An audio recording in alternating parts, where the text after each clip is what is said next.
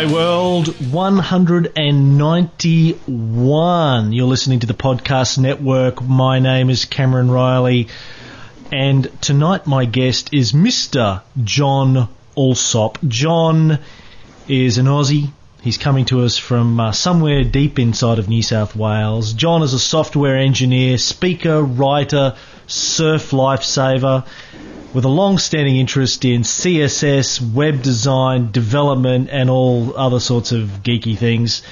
He's one of the founders and organisers of a web design and development conference known as Web Directions. It happens all over the world. He runs a software company. He writes a blog. He runs his company's called West Western Civilization or West Civ as it's known for short. Welcome to the show, John Allsopp. G'day, Cameron. How you doing, mate? I'm doing very well on this rather balmy uh, evening. Are you down in Victoria? Are you down in Melbourne? I am indeed. All right. What's it been like down there? Perfect as always, mate. Is it? Oh, yes. Goes without saying. Goes without got your saying. Car- got your cardi with you, mate, or you? I do. Yeah, got a Very good. I, I, I love Melbourne weather, mate, because it's never boring. I grew up That's- grew up yeah. in Queensland where it's just hot every day. Hot and sticky all the time, isn't That's right. Now, listen, uh, you've got a great blog called Dog or Higher, and uh, I actually went and, and uh, read your blog post that talks about why the name, and it's a Simpsons reference, right? You want to tell everyone the story because it's kind of cute. All right, okay. It's, it's I used to I used to live in Bondi. I now live kind of just a bit south of Sydney in a little sleepy little sea change town. Um, but when I lived in Bondi, obviously it's crawling with backpackers. This goes back a few years, and and it was just when things like internet cafes were taking off. And there was one on the corner of my street, and, and I'd travelled in the past. I lived overseas for quite a long time, and I'd walk past, particularly with my business partner uh, Maxine Sherrin, and and we were bemused that in Bondi on these beautiful days you would have these this place full of thirty or forty people in these little kind of cubicles, tapping away using. Google or Yahoo or whatever, they, probably Hotmail back then. So, you know, they were like kind of just in these little, almost, what would you call it, you know, kind of uh, cages almost. And it reminded me of a scene in uh, episode of Simpsons where Fat Tony is sprung supplying uh, rat milk to the uh, to the school there, and uh, Mayor Quimby comes in and he said, Fat Tony, you promised me dog or higher. So, so there's this idea of that, and there was this scene of, of rats, rats in cages, and that's what reminded me of these people. You know, when I travelled probably 10 years before that in the early 90s, there was, you know, there was no such thing as email or anything like that. You couldn't even ring your family. You just sent them an aerogram and be done with it. So anyway, I don't, and I guess the idea was that I work, and I have worked for years by myself, like in my own bedroom or else in an office in my house, and I kind of, I guess, felt a bit like those those guys in the little cubicle. So that's that's sort of the connection between dog, dog or higher and and the the internet cafes and how I worked and things like that. You're a big fan of The Simpsons? Oh, just too much, I think. I, I don't get to watch it all that often, but my entire family, got six kids in the family, and it's probably, you know, every reference we have to one another involves a Simpsons quote or something like that. It's, Well, it's well, kind of pathetic. You got know. six kids. Well, I don't have six kids. I have the, my my brothers and sisters. I have one Oh, kid. Oh, right. That'll do me. I don't know how my parents did it. Yeah, no, no. Oh, No, I got one kid. yeah. Good, No, there were there five brothers and sisters. good Catholic family. Yeah, Yeah.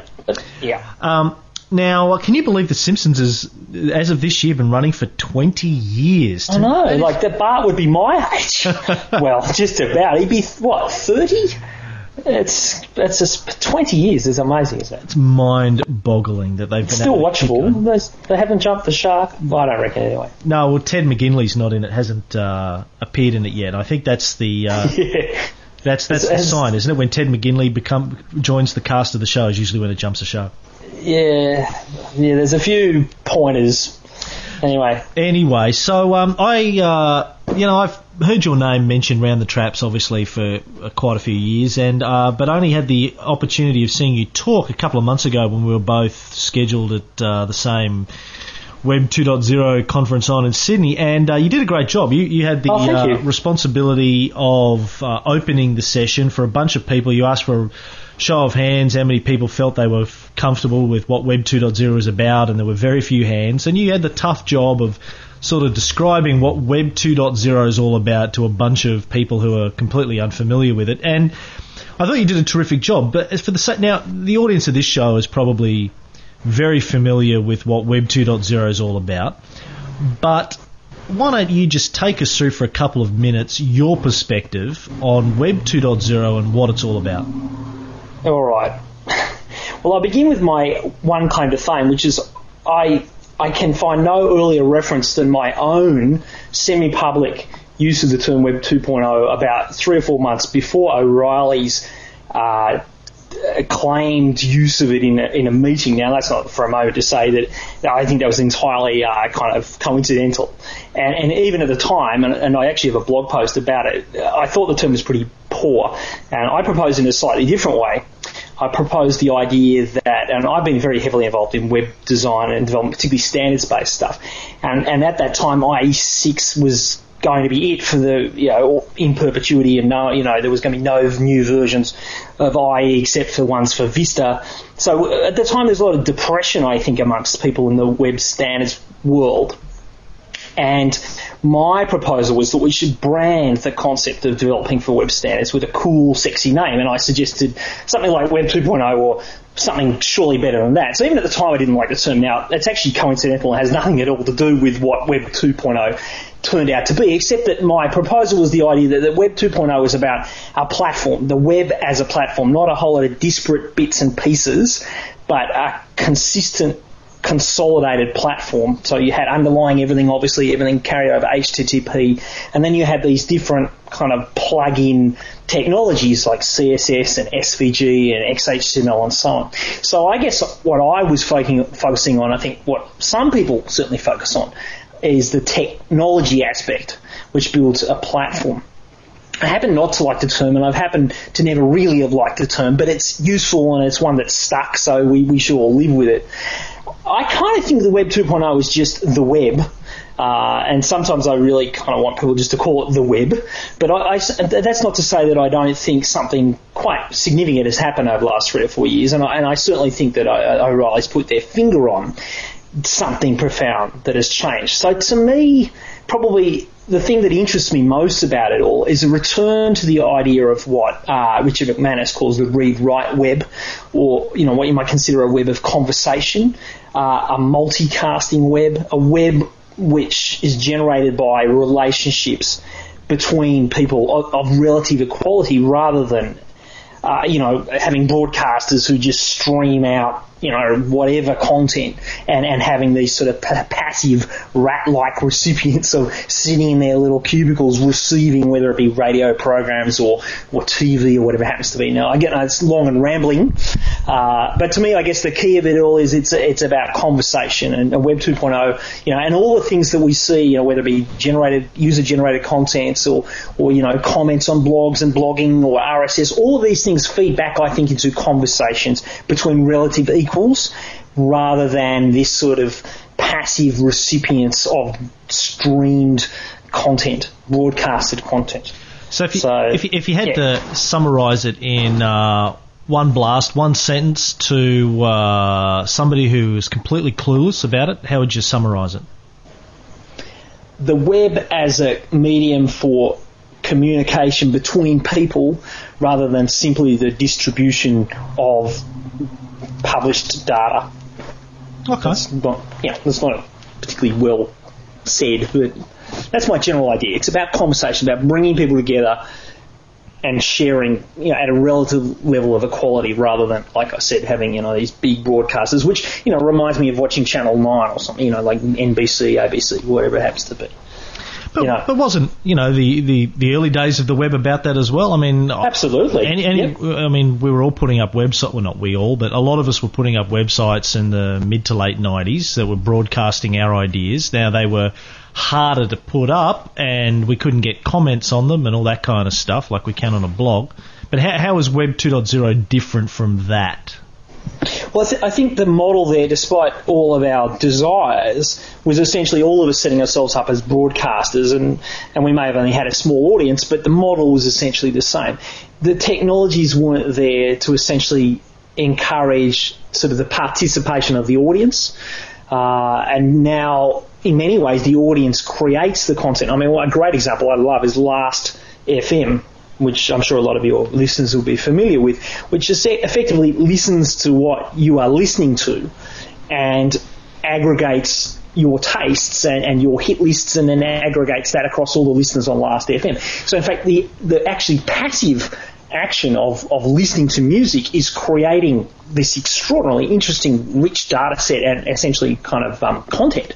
So, I mean, those sorts of things were probably technically feasible, but there wasn't the mentality, there wasn't this philosophy of building sites that were harvesting people's behaviour, that were, were harvesting people's participation to generate these interesting kind of crowd behaviours and, and, and, capture those and then to present them to other people. So I think it's not so much a matter of the technology, which, which in many ways hasn't changed a lot. I think what's fundamentally changed is how we philosophically perceive what websites are doing. And, you know, even people like the Herald and the Sydney Morning Herald, you know, Fairfax Papers have sort of got a nod in the direction of it. I mean, even, you know, if you watch the Today Show in, in the morning, they'll say, well, if you see something, you know, send us uh, the photo from your, um, you know, your mobile phone. No. So th- there's even a nod in the direction from the biggest broadcasters in the land of, of a kind of user participation and user generated content. I, I think that that's probably a bit more cynical than what a lot of other people are doing at a much more kind of grassroots level. But but it, it's certainly a philosophy that you know has I think permeated throughout all you know me, all the media really. We've actually got a uh, G'day World group up on Last FM. Uh, Excellent. So I'll uh, check it out. Yeah, it's there's not many people in it. I think there's two of us. Go and join up. Get out there, people. Last FM is just, it excites me as much as the idea of it is just, I think, wonderful. And I, th- I use it as an example in that presentation. And, and, and, it seemed to resonate with people. It seemed to be a great example that people kind of, the light seemed to be going on around the room. And it was a room full of kind of people involved more tr- in traditional broadcast and, and, and, and content development of music and film and television. So and yet they seem to really respond positively to the idea. I really saw a lot of people kind of start getting it. So that's probably one to point people in the direction of as a kind of prototype for the sorts of services I think uh, that will be very exciting in the in the in the near future. In Australia, outside of you know the big news sites, uh, and in fact the guy I had on the show uh, uh earlier today uh, um, his name escapes me. Oh God! We'll edit that in later. It's been a long day. Uh, yeah. um, Evan Maloney from Poland. Um, Evan's actually a blogger on news.com.au's site. All right. Um, and he, you know, he's been doing that for a couple of months. They actually pay him to uh, write a blog for them. But outside of you know some of the news sites having you know blogs or saying yeah send us a photo, have you seen any other good examples in Australia of traditional companies using Web 2.0 uh, ideas, functionality, concepts? To tell the truth, not particularly. I, I think um, uh, there's certainly I, I, know there's some interesting sort of startups. People like remember the Milk yeah, uh, is one of them. But, but in terms of the, the, traditional media companies, I think they're sort of paying lip service to it, and and and. And I've sort of talked to people off the record who work in some of these very big ones, and they know that that the the kind of decision makers don't really get it. Um, but I mean, one example is, is the Herald's full of uh, it's full of blogs, and they're not really blogs because, as far as I'm concerned, a blog is not a mechanism for generating, you know, comments. It's not. That's uh, that's something that emerges from a good blog. A community emerges from it. But if you read, for example, all the Herald blogs, they're simply these, you know, inf- you know, invitations to have flame wars, which, which I think just doesn't get it at all. So if anything, I think that the traditional media, to the extent that I, I, I guess I'm not much of a participant in it, but to the extent that I am and that I notice these things, none of it particularly excites me. And I guess that's one of the reasons why I'm not a participant in the traditional media in Australia, because I don't particularly want to just simply receive other people's kind of data and, and, and information and opinion. And there's nothing that really entices me to can participate I, in their communication. Can I just agree with you there and make a point that sure. a journalist writing a column on a news organisation's website, as far as I'm concerned, is not a goddamn blog it's the journalist's column.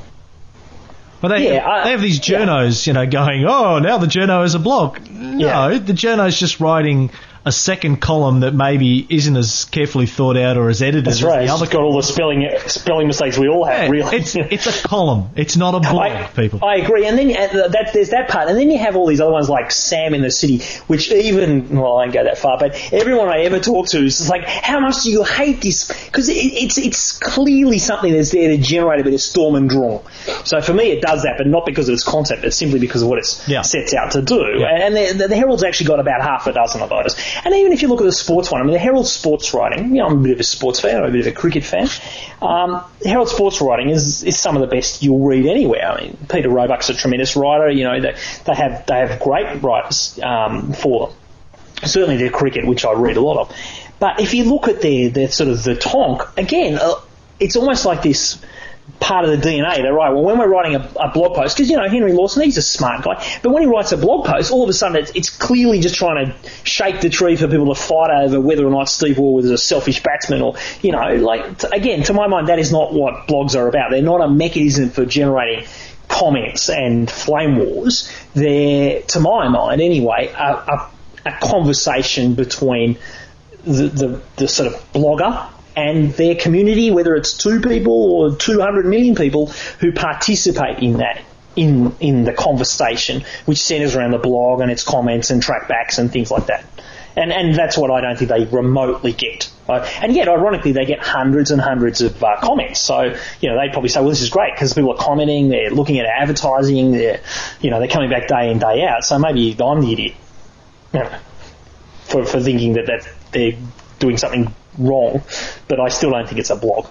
I guess it depends on what their incentive is. I mean, I'm sure most of the news sites are, are really just experimenting, but the other angle of it is they're trying to figure out models for retaining user stickiness on their sites and, and you know driving new sources for traffic to their sites so they can sell more ads. So something that's Yeah, I think that's probably and has a lot of people come on and, and you know come back to the page a couple of times a day is going to enable them to throw some ads in there. I, I, I doubt that the majority of them are really genuinely interested in a lot of community discussion and debate. That, that's pro- I wouldn't disagree with that observation. I think, you know, I think you're about right, and, and that's what the traditional media largely does. I mean, man bites dog is a news story, and dog bites man isn't. You know, like they, they seek out the controversial and the, the unusual and so on for the really, and they exist to entertain us, and we pay them, you know, by looking at their ads for doing so. so you know, so that's the traditional media, and I guess that, you know, at the moment, I think a lot of people involved in this sort of Web two stuff probably there's probably a degree of kind of startup excitement, so they don't necessarily have to think too much about their revenue streams. And they can they can kind of think about all the cool stuff. But maybe in six months or twelve months or eighteen months, they're going to have to think more. Well, geez, we've got to pay our investors back, or we've got to pay our mortgage, or you know, my husband wants me to you know to, to buy a nice meal or something. So perhaps the, perhaps this is a really early day for a lot of us, and we can afford to be idealistic and maybe that'll you know maybe that'll run out of steam at some point down the track when um, people stop being willing in you know people aren't as willing to invest in our exciting startup ideas not that I've ever had anyone willing to invest in my startup exciting ideas but anyway. I know the feeling. Man Bites Yes. Dog, by the way, is a really great 1992 black and white Belgian film. You ever seen it? Uh, was that the one with the serial killer? Yes. And they followed him around? Yes. I, to tell the truth, that is one of the very few films that I simply couldn't sit through more than a minute or two of. Not because I thought it was a bad film, it's just I, I wasn't going, I, I just couldn't physically do what I felt. It was so well done that, that you were already complicit in the whole premise of. I remember walking straight out of the room. I, I just couldn't watch it. But you know that probably testifies its, to its strength rather than anything else. I felt like I had to go have a shower after I saw it. Yeah, oh, That was- oh, I, I can remember sitting playing Galaga on my um, uh, or one of those games on uh, what's that? You know, the emulator thing. Yeah, yeah. And I remember doing that, like just trying to get it out of my head. You know, Just seeing as you've mentioned that, I've got to uh, do this. Uh,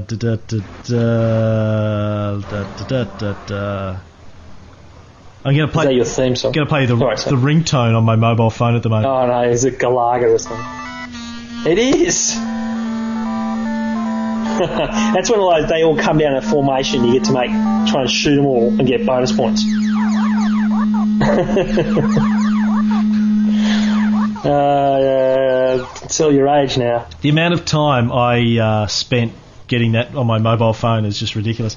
It- Did you uh, sample it off the emulator, or how did you get them? Oh no! I finally found it online, but it took me Okay. Ages to find it online. But I do have, I've got the emulator running on my Xbox, and I absolutely love it. I spend more time Oh. playing that than anything else, except Scarface uh, on Xbox at the moment, which is, Oh, yeah. is the game to die for. Now, um, uh, tell us about Web Directions, mate. Tell us what uh, Web Directions conference is all about, because I've uh, never been invited to speak at one, and I'm I might slightly. have to change that. I'm slightly offended, but then when Oh, that's all right. when I look into it, it's fairly geeky, so I don't know that I could geek up to that uh, that amount. Well, I guess the thing is, it really did start as a design and development conference. It started was uh, Jeffrey Zeldman actually. Much people probably know his name as sort of the godfather of web standards.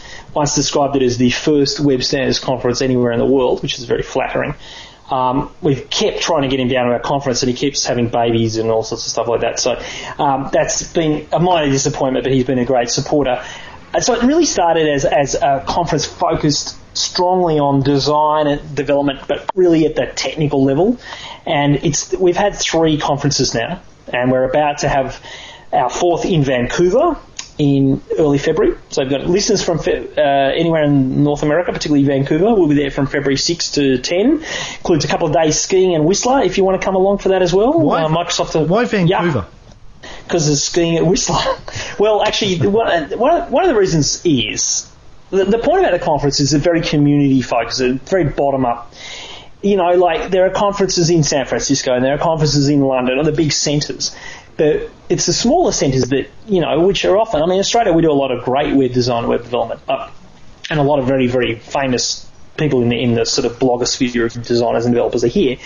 But you know, we haven't got such a big market or anything like that. So one of the reasons why we sort of got together and did it was to sort of think, well, all these great people are here. Let's just do it and see what happens.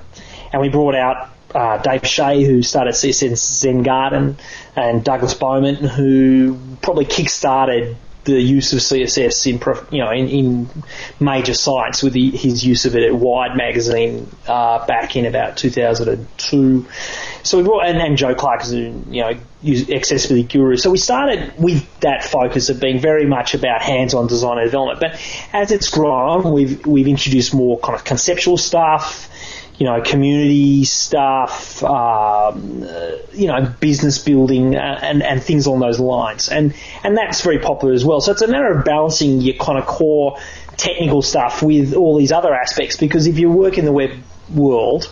I think you can't just be a specialist. I think at the very least you have to be familiar with business models or, you know, um, and those sort of things if you're a technical person or, or I think as a business manager or whatever person, you really have to understand at least the implications and the basics of the technology as well. So that's where we're heading.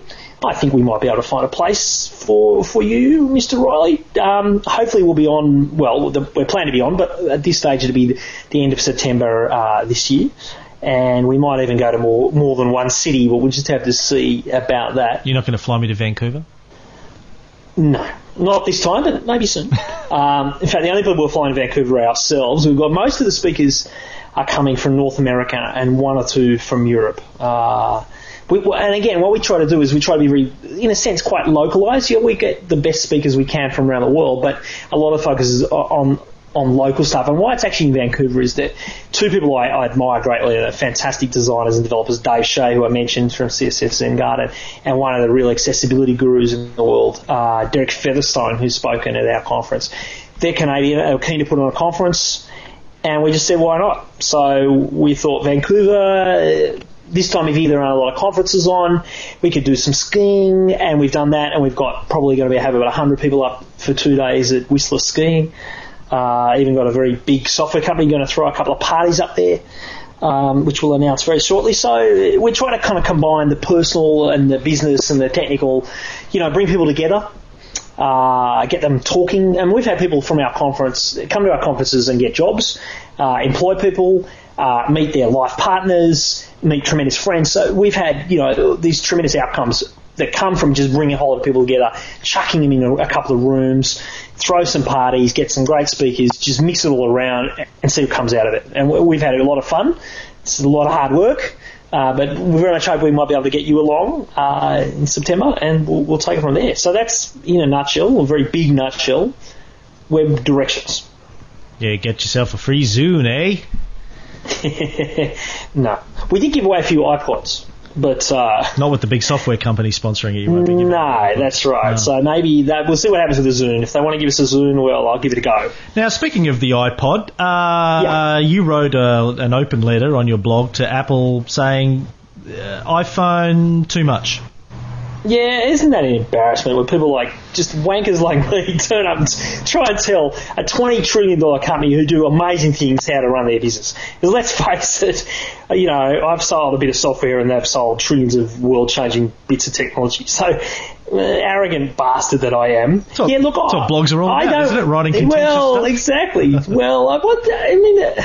Actually, it was heartfelt. I actually feel that they, Steve Jobs used an analogy when he said he, he quoted um, the very famous uh, ice hockey player.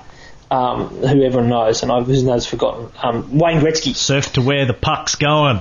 That's right. And he quoted that. And he says, you know, I don't think about where the puck is, I go to where the puck's going. And then and, and he said, well, that's what we do at Apple. I thought, well, GSM is not where the puck's going. You know, I, it seems to me that's already around the world we're, we're moved beyond that. We've got 3G networks and things like that, and and we're moving away from that to, you know, like smart, you know, because the whole idea of those networks is, is that the edge devices are dumb and and uh, and and the network's got all the smarts in it. Whereas if you move towards a sort of more Wi-Fi type of approach. You put all the smarts in the edge devices and, and, and then see what happens. And and so I was just disappointed they didn't quickly just, you know, rather than worry about this GSM and tying it up with a particular provider and all that, which strikes me as very 20th century. They didn't come out with a game changing thing which worked with, you know, ubiquitous Wi Fi. Because, you know, let's face it, increasingly cities around the world, Sydney's got a plan for 2008. San Francisco will certainly have it very soon. If you go around the, the States, there are plenty of towns now that have got Wi Fi everywhere you don't need the mobile telephone carriers anymore. And if that's that's certainly where the puck's going. So that disappointed me a bit. I mean, I, understand. I mean, obviously that's quite a that's quite a big call to say that. But you know, to my mind, a device that does everything but the phone that they've got planned sounds very sexy. You know, I'm sitting here with a laptop on my lap, right? It's quite big and it's quite hot. And I try, I'd use my PlayStation Portable, but Sony screwed that one up so royally. But they're, they're, honestly, it's a beautiful bit of technology that they just screwed down so that no one could do anything with it to make it interesting and, and grow an ecosystem around it. But, you know, if Apple had a device like that, I could be sitting here, you know, I already watch television on my iPod. It works, right? It's, it's great. Um, I could be talking to you rather than having this big burning thing in front of me. I just have a little handheld device you know, to me, a device like that. Now, Sony, Sony have a thing called Mylo, which never really hasn't really taken off. It's got a Skype client on it. It's got a web browser on it. But Apple would do it right, and and that's what I want to see from them. I don't care about the phone bit. I don't want. Why does anyone care about a phone? What? What's the? I'm sorry, I don't see the excitement in phones. But I think the device looks very sexy. Just I don't give a shit about the phone bit. Anyway. it does look very sexy. Just before Christmas, I bought myself uh, a new mobile phone. It's the Dopod 838 Pro Pocket PC phone, which yeah. I desperately wanted to avoid because I've had about eight Pocket PCs and. Um, they, they, all suck. Well, they usually end up being slow and clunky, and mm. they start r- hard rebooting themselves every couple of days on me when I'm in the middle of San Francisco and haven't synchronized it for a week. But um, uh, I, I, needed. I, I, I made a decision that I would not buy another sort of PDA phone unless it had Wi-Fi. And this yeah. was the only one I could, so I could run Skype on it when I'm overseas. And this was the only one I could get. Can you believe that? Isn't that insane? Well, the thing that I think is interesting, and I'm actually going to, I'm doing a show uh, next week, I think, with um, Russell Buckley, who um, I'm sure a lot of the listeners will know he's sort of a, one of the leading mobile phone bloggers out there based in Joy Mini. Um, I think uh, Russell Russell Buckley. I'm terrible with names tonight. Yeah, Russell Buckley. Um, so we're going to be talking about mobile form factors and where they're going in a lot more detail. But you know, it was uh, when I was in uh, the US late last year for the Digital Hollywood conference. Uh, somebody made a really interesting point uh, about this end game that's about to be played out between the handset manufacturers, who are obviously looking at Apple and the iPod revenues and going, shit, you know, we, we want some of that. Particularly companies like Sony, who used to have this thing called a Walkman. They've screwed the. How, anyway, we won't talk about Sony. Oh, well. I've got stuff on my blog about Sony. God, they are. What a, ah. yeah, what a fucking debacle. But anyway, and then Exactly. if you're, if you're Motorola and Sony Ericsson and Nokia, you've got to be looking at Apple and the iPhone going, shit, we can't let that happen. Now, if Apple had actually put Wi-Fi in, they'd probably be more of an issue. Well, they do. No, no. iPhone's got Wi-Fi. Oh, it's got Wi-Fi, doesn't it? Yeah, it's got 3G, Wi-Fi. That's right. Doesn't it? Doesn't have 3G. Yeah. Who gives a shit? Well, I think, You know? I think that's a bit. I think you're a bit ahead of the curve, dude. Because uh, I haven't got a 3G phone. Well, I do, but I never use it because I don't know what they're going to charge me for it. yeah, they're going to charge you a fucking. The- well, I just exactly. well, my three, this new three phone, I actually just signed up for the flat rate data plan for Oh, yeah. a month, which I had on my three Net Connect card anyway. I love this. So I rang up three the other day and I said, look. I got a Net Connect card with you, my laptop 3G card, on a flat monthly plan. I've got uh, a new three mobile phone with obviously data on it. I want to just combine the two devices into one plan. So I pay 30 bucks a month for data from three. Doesn't matter what device I use, they're both under my Yeah. name, just bundle it all together. No, we can't do that, sir. Why not? Sorry, can't do it. Uh, why not? It's impossible. Okay, do you guys have the same computers I have? Because, like, computers are pretty smart, like, these days, you know, and eh, they can do really amazing things. I said, so what, really what you're telling me is you could do it, you just don't give a shit. And the guy... Oh, well, yeah, exactly. I mean, look, the state of Wi-Fi and mobile portable portability and all that stuff in Australia is pathetic. Anyway. There- there's no other. It's absolutely end, pathetic. end run. Getting back to the end run. So these Yeah, the handset yeah. manufacturers are going to be going. Well, we need to put Wi-Fi and VoIP accessibility onto our handsets. But the telcos, and the carriers the carriers are going. "Uh-uh." well, apparently this is a real story. I think it was the Nokia E61, which was launched in the UK with Wi-Fi. When it was launched by Verizon, I think in the US, yeah, they took the Wi-Fi out. they took the Wi-Fi out. Yeah. So it's going to be an interesting, uh, you know, five years ahead of us where that sort of plays itself out. I can't wait to Did see. Did you see, sort of in a, in a similar vein, there's something on a Khan at the moment. What's the big sort of love in? I saw a story. I'll just see if I can whip it up. I'm not sure I'll be able to find it. But the basic, the basic premise was it was an absolute shit fight between the the the kind of RIA, RIAA guys and the handset kind of consortium. And the RIAA guys sort of basically saying the handset guys, well, you want everything to be free so you can serve more handsets. It apparently turned into a great bun fight. I, I thought I read on Slashdot today. It's, it's a story that's running around at the moment. It should be something to check out some of the quotes on. There, it was an absolute public fist fight over, and then the guy, the, uh, the one of the, the handset consortium guy turned around and says, "Look, the reason why people think you're evil, I think you use that very term, is because you sue little old grannies and stuff." So it's very interesting, as you point out. There's there's these tensions between the content owners, between the handset guys, between the carriers. I mean, you've got the whole net neutrality thing happening in the states, where the carriers are trying to tax, you know, even more bits. Uh, they want, to, you know, so there's a lot of fighting over kind of artificial, creating artificial scarcity, I think. And I think the really smart players here at Google, who in the meantime are buying up a whole lot of dark fibre, they're building amazing data centres, and uh, they seem to be reasonably good guys as well, in the sense that I think the outcomes they want, they're smart enough to realise that they'll make more money on being generous than they will out of being tight. Whereas I think Hollywood and, uh, and uh, the content owners and all these other people tend to feel that if they're not tight, they won't make any money.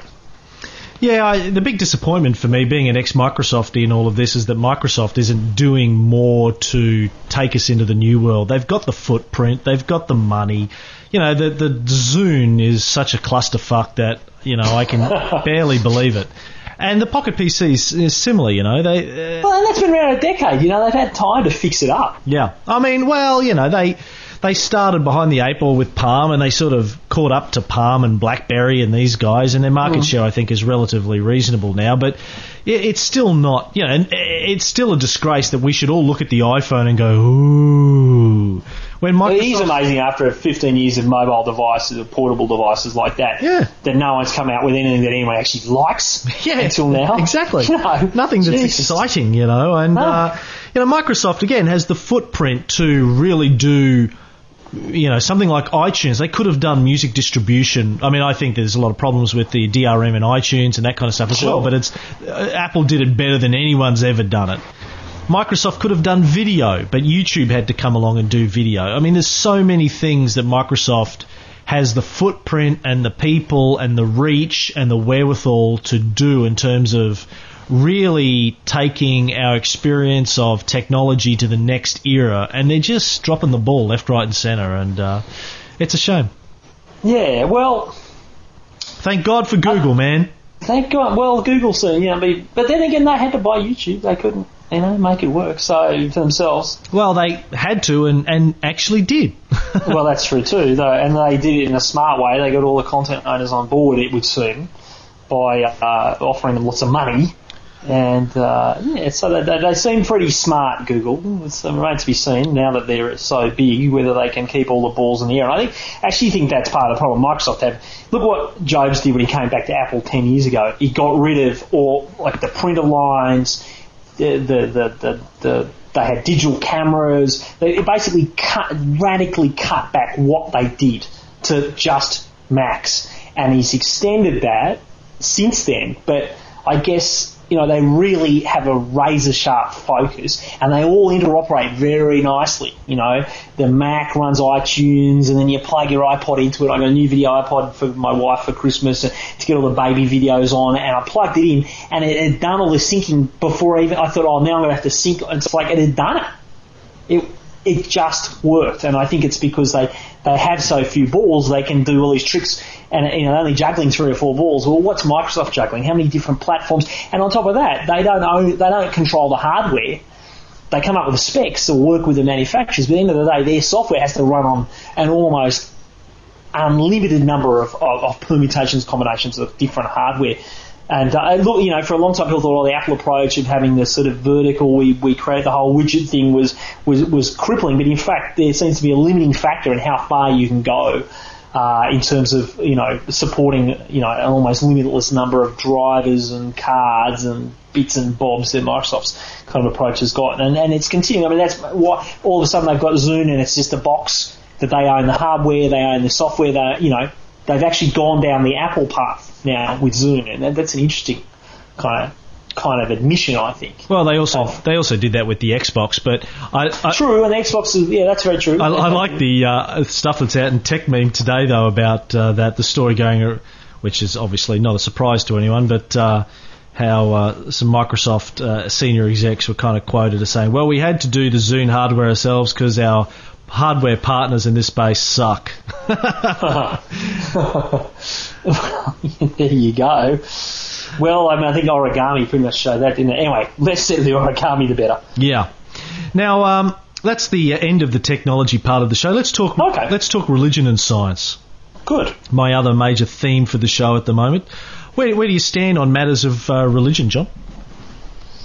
Um, oh, I Raised in a good Catholic family, we established raised in a good. Catholic family. Uh, I'm afraid I am a child of the Enlightenment and uh, and reason, and I, I'm a kind of card carrying reader of uh, the God delusion and so forth. I I, I see uh, it's an interesting subject, and, and when you have when you have kids, I guess it brings it home because you, it's one thing to have your own opinions and, and, and were strong as they are, which I do.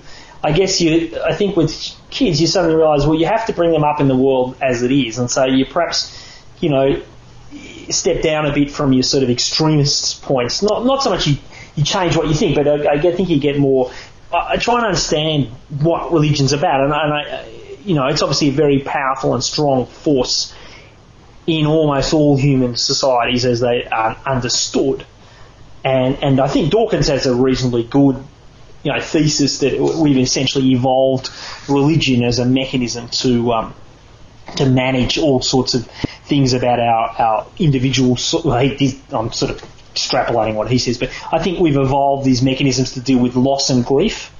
Uh, you know, like if heaven forbid, you know, anything happened to my daughter, I don't, I don't imagine I could. I don't imagine the only thing that could. And I was talking about this with my wife just recently.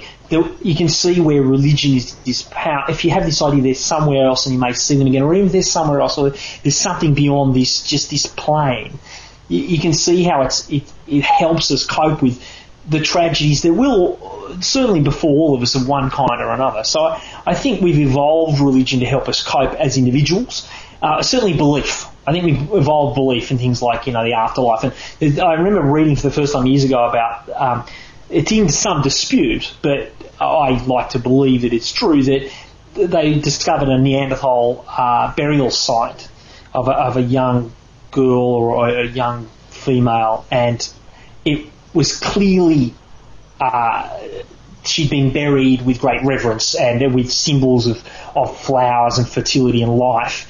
And the idea that even Neanderthals, who were a different species to us, had evolved and developed a belief in the afterlife and a, and a, a cherishing of life was a very moving thing.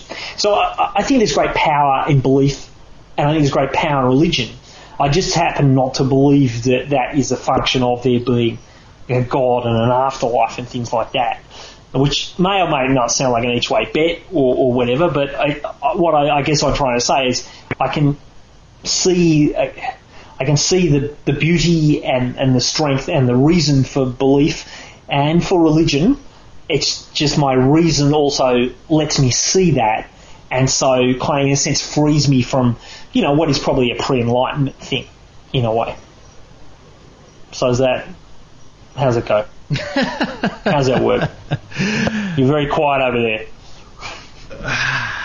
Uh, you haven't listened to my show at all in the last couple of weeks, have you? No, I haven't. I must say, the terrible. Uh, and it's the beauty of podcasting. So, I can go and listen to all at once. So you have no. I probably just said what. It, you have no idea what's coming next. You don't know if you've completely offended me, or if I'm on board with you, or if I'm somewhere in the middle. No, I have absolutely no idea. But you're, you, you, no, I have absolutely no idea. That's good. I was wondering where we were going to get to because, um, listeners, before the show, just a couple of seconds before we started, I turned on the recorder. I said to John, "Listen, um, you know, uh, we might do technology for all, then we might move on to religion and politics. You're comfortable with that? And he said something like, well, I am, but I'm not sure if you're going to be, you know, and I was like, ooh, great. We might get a big stand up fight. Mate, I've been thumping the table about, uh, the, how great Dawkins is for the last couple of weeks. oh, and, dear, uh, I'm, I'm halfway through God Delusion. I, all right. Yeah, so I've, oh, well. I've been debating. We can pack it up now. I've been debating, uh, Christians and, uh, the, the irrationality of religion on the show for the last couple of weeks. Tomorrow morning, actually, um, I'm doing an interesting interview with an Aussie guy called John Dixon, who is a biblical historian, Christian biblical historian, who's going to come on and argue the uh, merits of the uh, New Testament and the historicity, uh, the historical evidence for Jesus and for the New Testament. So that should be a lot of fun. But yeah, I mean, from what I'm aware, it's all completely nonsense. But anyway, and he may have evidence for it, so that's you know that's interesting. I've read I've uh, read his book actually, and uh, you know I think the evidence at the end of the day comes down to the fact that well we just believe it's true. Yeah. Therefore, it must be. Um, so the reason, the thing I wanted to get onto here um, mm. was uh, the bit in Dawkins' book, and I've had a few listeners send me emails say, "Look, can you tell us a little bit more about what's in Dawkins' book and what you're reading about, and go into a little bit more detail?" And I don't sort of feel that it's worthwhile reviewing the book because there's a million places you can um, review yeah. the book. Just to say that I think it's mandatory reading and uh, you know it's something that I hope will end up in the school curriculum in the not too distant future. But um, I can't see it up in the American school curriculum. But yeah, but, uh, well, you know that's to me that's well what the I, maybe they'll sell it at the Grand Canyon or something. I don't know. Just before they push the atheists off the edge into the pits well, of boiling oil. there's a big debate in the Grand Canyon bookstore because they're selling book. It's a it's run by the national parks or whatever the equivalent in the US, and they're selling books that sort of promote uh, creationism and and all the science based people who obviously in national parks is, is still science based in America. Um, I kind of look. We can't sell these books, so there's been a bit of a that's that was my that's why I kind of mentioned that particular one. It's been floating around for a little while, but uh, Uh-huh. Yeah. Well, you know, it's uh, I, I, like you. I was raised a Catholic and went to went to Sunday school, went to church every weekend until I was about. I think I was about twelve. I, I, All right, you got you got out about seven years earlier than me. Uh, Yeah, I, I- I distinctly remember riding my bike to church one morning, sitting there and listening to the father, the priest, talk about original sin and how we were all born as sinners, and just sitting there at the age, whatever it was, it was something like 12, and going, that just makes no sense whatsoever, and walked out and never came back. I remember riding my bike home that morning going, that's it, I'm just not going back. Oh, that's just, that's just ridiculous. But the and I've so I've been you know um, a confirmed, and then I studied science through school, and, and, and obviously all started to make sense. But and I also studied a lot of Eastern myth, uh, philosophies and mythologies, and mythology from all over the world. Joseph Campbell, who I mentioned on the show recently, and uh, Greek and Roman mythologies. But the thing that's changed for me recently after you know he, hearing Dawkins and guys like Sam Harris talk is the recognition that there it's now the time where we need to bring the rest of the human race with us as much as we can. I mean, I think science has had this détente with religion for the last 200 years and uh, it's time that you know that that the gloves come off. well, yeah, the philosophy of live and let live has to stop. We it's time for the human race to become a lot more rational because religion is just for for all of the um, benefits which are dubious. I think I think being deluded is always. Uh, Finding, yeah, finding solace in delusion is something that we don't tolerate with people, generally speaking. I mean, if people walk around and say, "Well, you know, uh, I'm Napoleon Bonaparte, and they absolutely believe it, even if it makes them feel good, we kind of, generally medicate. them, yeah, we generally lock them up or, or medicate them or send them to a shrink for their own benefit, for their own safety, because we understand that it is, they're dangerous to themselves and to other people if they're getting around in a completely deluded state. And it's the same thing with people who are believing in these sorts of mythologies, I think. And it's also bad for the human race. And so, I don't think it's very good for the planet. I don't, you know, Exactly. It seems to be, you know, if you believe in an afterlife, then it really doesn't really matter what you do to the planet right now. And, and it does seem that there's a rather unholy or holy alliance between um, between the sort of climate change skeptics and some particularly extreme conservative religious groups in the US. Um, there seems to be all sorts of interesting correlations there at the right, at the fringes of the Republican Party, and probably, you know, far to the right of it. So. Well, you know, the interesting stats that Dawkins puts forward in the book is that I think 90% of Americans, uh, when surveyed in a census, claim to believe in a personal God. But interestingly, only, I think it's 3%, or it might be as high as 7%, of uh, members of the National Academy of Sciences uh, believe in a personal God, and only something like 3% of the members of Mensa claim to believe in a personal God. So, Well, Dawkins sort of makes the point that there's almost a strong correlation between your level of education and intelligence and whether or not you believe in God. certainly IQ and, and whether they Yeah. believe in God. But one of the interesting things I wanted to talk about tonight uh, that I was reading last night in the book is Lee Smolin's theory of the fecund universes. Do you remember this bit?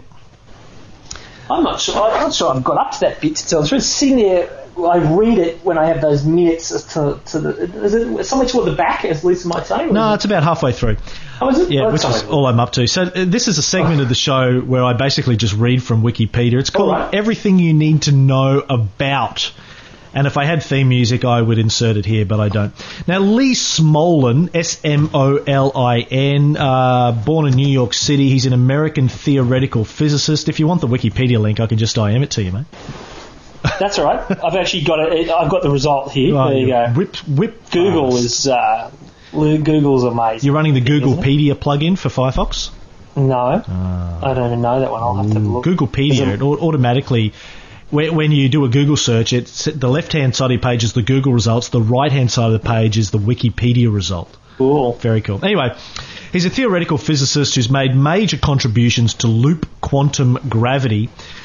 Educated at Hampshire College and Harvard University, after teaching at Harvard for a number of years, he took up his current position as a researcher at the Perimeter Institute for Theoretical Physics and an adjunct professor of physics at the University of Waterloo. Boo hiss because it's named after the place where Napoleon was defeated, and everyone who listens to this show knows how I feel about Napoleon.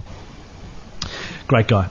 Um, now, this is the thing that really uh, amazed me when I was reading about this last night. I'd never heard of this before. Smolin's most famous suggestion may be his theory of fecund universes, also known as cosmological natural selection, which attempts to apply principles of biological evolution to cosmology, suggesting that universes evolve in favour of the production of black holes.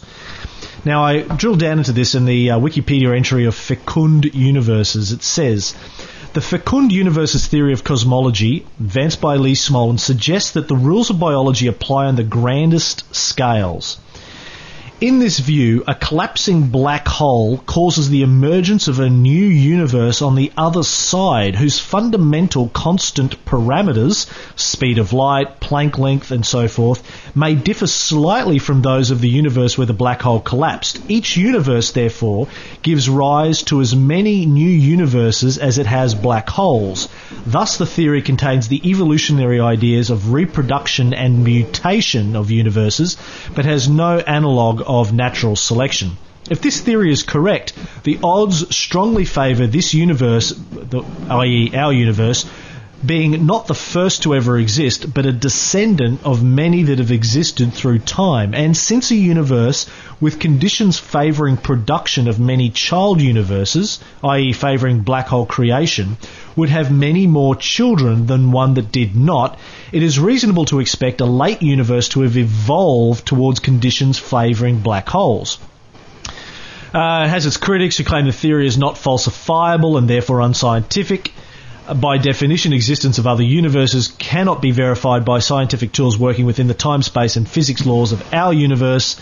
Smolin's counter-argument is that an observation of very many black holes in the known universe would be evidence for this view, while if black holes are rare or unusual, it would be quite strong evidence against, and obviously we have a lot of black holes. But, um, you know, I, I would suggest that it may be not falsifiable today because we don't have the scientific tools today, but that doesn't necessarily mean that we won't have in the future. I can't imagine what predictions you could make in order for it, you know, that might end up being false. But then again, I'm not a theoretical particle physicist. But You're not? uh, uh, no, I Damn. only studied I only studied a few years of physics at university very badly. I was more a pure maths person, at which I wasn't very good either. But anyway, um, it's an interesting one. But you know, in a way, to some, to a great many people, including a lot of scientists, people would think that he's almost as kind of faith based. Like, is this almost faith based in itself? And I guess it, it turns on the question of whether or not it's scientific.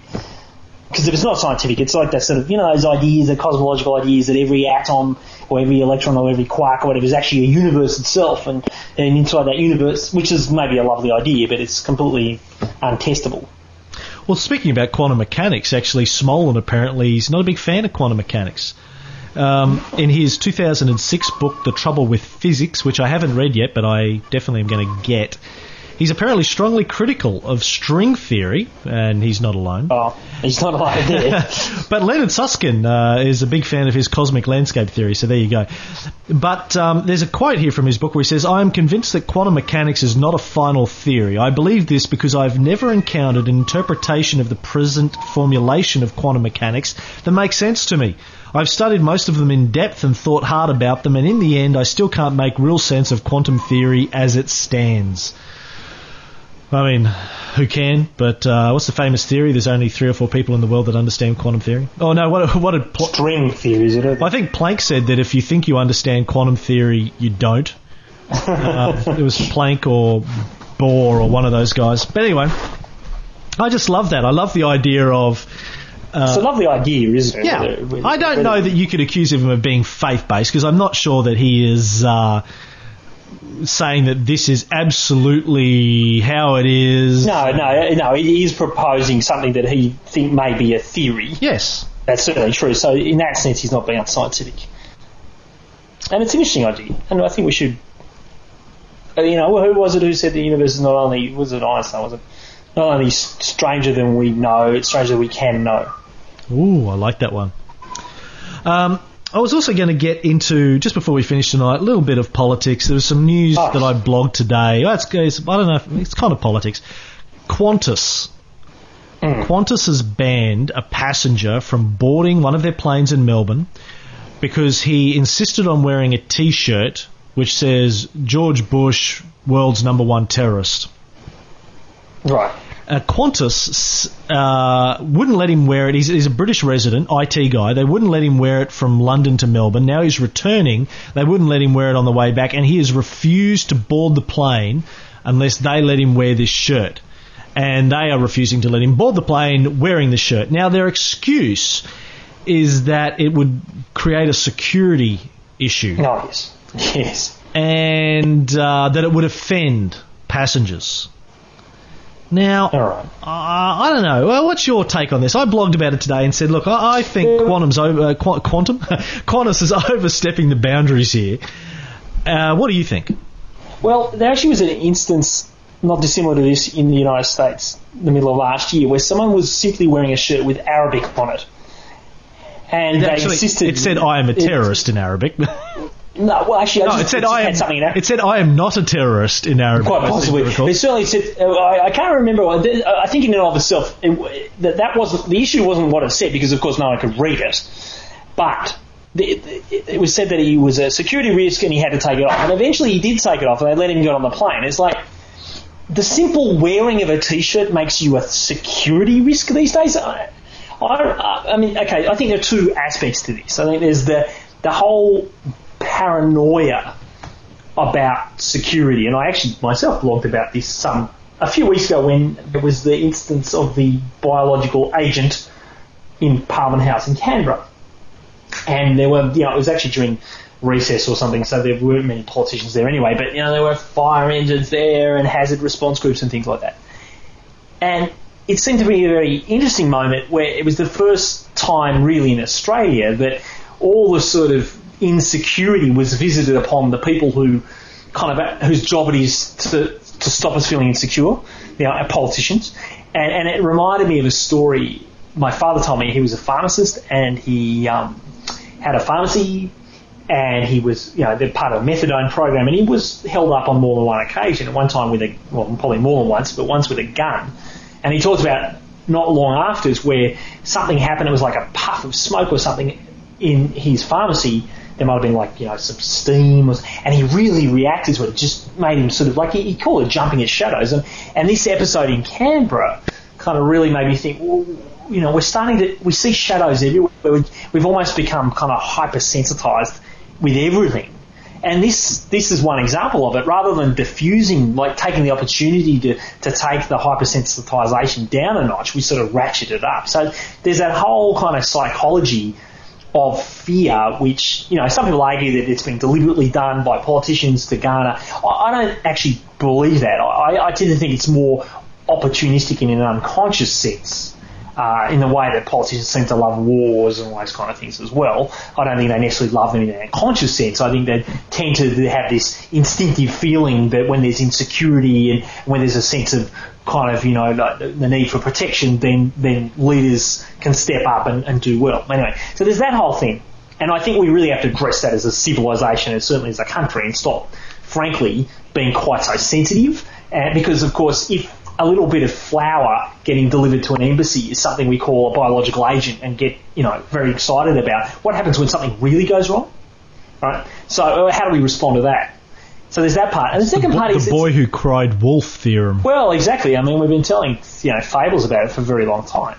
You know, when it actually does, something does happen, people aren't even going to believe it anymore. I mean, uh, we pushed it past the, the level of careers. I don't know. So that, that's one thing that it brings to mind instantly.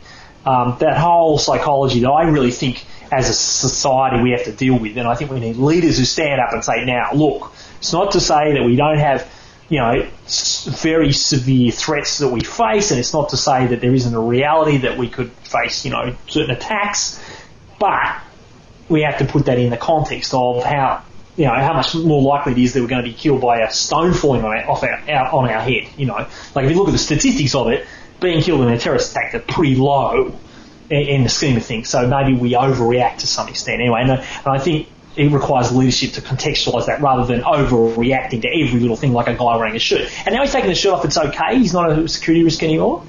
The only argument I could see is if someone's willing to do that, they must be a security risk, and whether or not they're wearing a t-shirt, they're a security risk anyway. All right, but the second part of it, I think, is a very slippery slope. It's a form of censorship of, of someone's speech, and traditionally, even governments have had constraints on uh, how they can they can censor people's speech. Now, in Australia, we don't really have any rights it's arguable that there are some limited freedom of political speech, you know, Theophanous or whatever in the High Court about 10 or 12 years ago. However, we certainly, I don't think, want, you know, surf clubs or churches or Qantas or, you know, BHP being the ones who make decisions about what's appropriate speech or not. If we're going to make those decisions, then I don't, I don't think, I think there are appropriate speech acts and there are probably inappropriate ones and that's con- based on, on, on you know, like the whole debate in Sydney at the moment about whether or not they sh- uh, the big day out should allow uh, flags, the Australian flag, to be used. I don't know if you've come across that or any of your readers have, but last year, the, uh, in the aftermath of some really unfortunate behaviour at a place that I can see across the river from where I live in Cronulla, um, the, in the months after that, the Australian flag became a bit of a rallying point for you know, reasonably redneck attitudes about immigration and, so, and multiculturalism in Australia, and they all seem to come to a head at the big day out, which for non-Australian listeners is a big concert in Australia that gets international acts and local acts and things like that. And I know from first hand and through, you know, all sorts of ways that there were more, you know, more than isolated instances of violence of people going up to others and saying, here's the Australian flag, and if they kiss it or venerate it in some way, actually physically assaulting them. So, you know, again, like there's this whole debate we're having now about who has the right, or who should have the right and the power to curtail speech acts. And frankly, I don't think Qantas should. Nor do I think my surf club should, nor do I think that my church should, if I, you know, nor, you know, and I think even governments should be very wary about doing it. So again, you realise I'm very long-winded in my answers. But so I see there are two very distinct things here that are very interesting.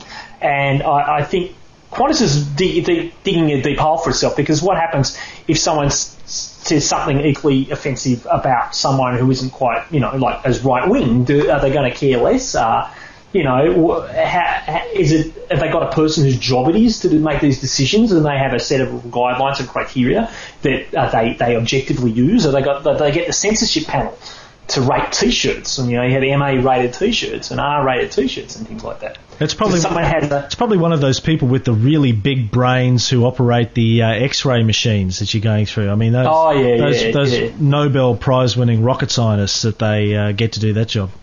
And, but it, and it actually is what happens is that the responsibility devolves to the lowest level, and people make risks assessment. I'll tell you, you want a funny story about a very famous web designer? Yeah, involving airports. Yeah. Douglas Bowman, who I've mentioned before, and you, you know, he's a fabulous web designer, and uh, he came out and spoke at our first conference, and he was um, he was going over to New Zealand to do a bit of travelling around, and we both love snowboarding. He said, "Well, you want to come?" So you know, I said, "Fantastic!" So I met him up, and when I got to the airport in New Zealand, I was coming from Sydney, he was coming from Brisbane, and I, he was on a midnight plane or something. So eventually, he gets off the plane, and uh, he said, "Oh, mate, I almost didn't make." it. What happened? He said, "Well, I was putting my backpack back on after I'd been through the X-ray." And I had my elbow up, and one of the security guards walked directly into it and knocked himself out. And the next thing he knew, he was being dragged physically, like basically being arrested, and and the, for having bashed this guy out because no one actually saw it happen. And and it was only that they viewed the security tapes and and and that verified his story that he didn't attack the guy. The guy literally walked into his elbow, and and so but of course imagine if there were no security there's no uh, corroborating evidence there. The guy would be in Guantanamo Bay as well, we speak. Quite, quite possibly. You know, I think, and that's again, you know, one of the great dangers where when we overreact to everything, that every little accident could potentially become something that has meaning in it, that, that has significance in it. And of course, you know, something happens and the newspaper gets hold of it in a climate of excitement about, you know, whatever it happens to be. And you, you know, then you've got half Australia thinks you, you know, the dingo did it, the other half, you know, like we were like that as Australia. Half them think Chappelle did it, the other half didn't. Half them think the dingo did, the other half didn't. You know, half the thing David Hicks did, the other half did. We actually have no fucking idea about any of those things, by the way. But we've got this great national character. Anyway, I've done, I've gone on too much. I've gone too far. I've started my, that's my Schrodinger's cat. You see, until you open the newspaper, you don't know if you, if, if you think David Hicks did it or not, right? But once you open it and you say, John Howard thinks David Hicks did it, no way, or, or vice versa, you know, like it's, it's my, Schrodinger. Yeah. My next door neighbours, who, who's a, a geek, um, has actually got a T-shirt that I think he bought off of ThinkGeek, which has Schrodinger's cat is dead written on the front and Schrodinger's cat is alive written on the back. It's good. Yeah, I love those geek T-shirts. There's like there's only ten kind of people. So here's my those who understand binary. Those who don't. Here's anyway, my here's my challenge to the entire audience, no matter where in this grand, hot, climate changing world of ours you live in. Oh, now there'll be two of them. Right. Get get a, get a T-shirt with Bush number one terrorist on it and wear it on every flight that you take for the next 12 months. Let's see how many people they can stop from wearing these t-shirts uh, before we start to overwhelm their ability to stop people flying. To me, as I said in the blog today, okay, if today they're stopping you from boarding a plane because you've got that t-shirt on, what's next? You exactly. turn to the passenger next to you on the plane and say, hey, I think George Bush is a terrorist. What, can you get arrested? Can you get charged? Can you get thrown off the plane? Uh, you know, it's a slippery slope, as John said. Absolutely. Where do you draw the line? Now, yeah, I'm sure that some of you can sit there and think that we're being alarmist or that we're conspiracy theorists, but really, I mean, that's you know that's what Neville Chamberlain said uh, after Hitler invaded Czechoslovakia. Oh, I got to tell you a funny story, which was not funny. I told my wife this, and she just absolutely did a nut at me. But I was talking with somebody in Berlin the other day. So I'm doing a contract with a German company and they had this clause that they this contract they wanted me to sign I had a clause in it that said that nothing in TPN podcasts will be immoral. And I said to this girl in Berlin, I was talking to her on Skype the next day, and I said, "I'm not really sure what you mean by immoral. I mean, I don't understand. What are German morals? I mean, is it okay to invade another country as long as they come up with some sort of weak ass excuse a couple of weeks beforehand. Uh, I thought it was funny, and my wife said to me, "I can't believe you said that. Do you understand how sensitive Germans are to that?" I was like, "Well, yeah, it's time. They should have invaded Poland. it's time they got over it."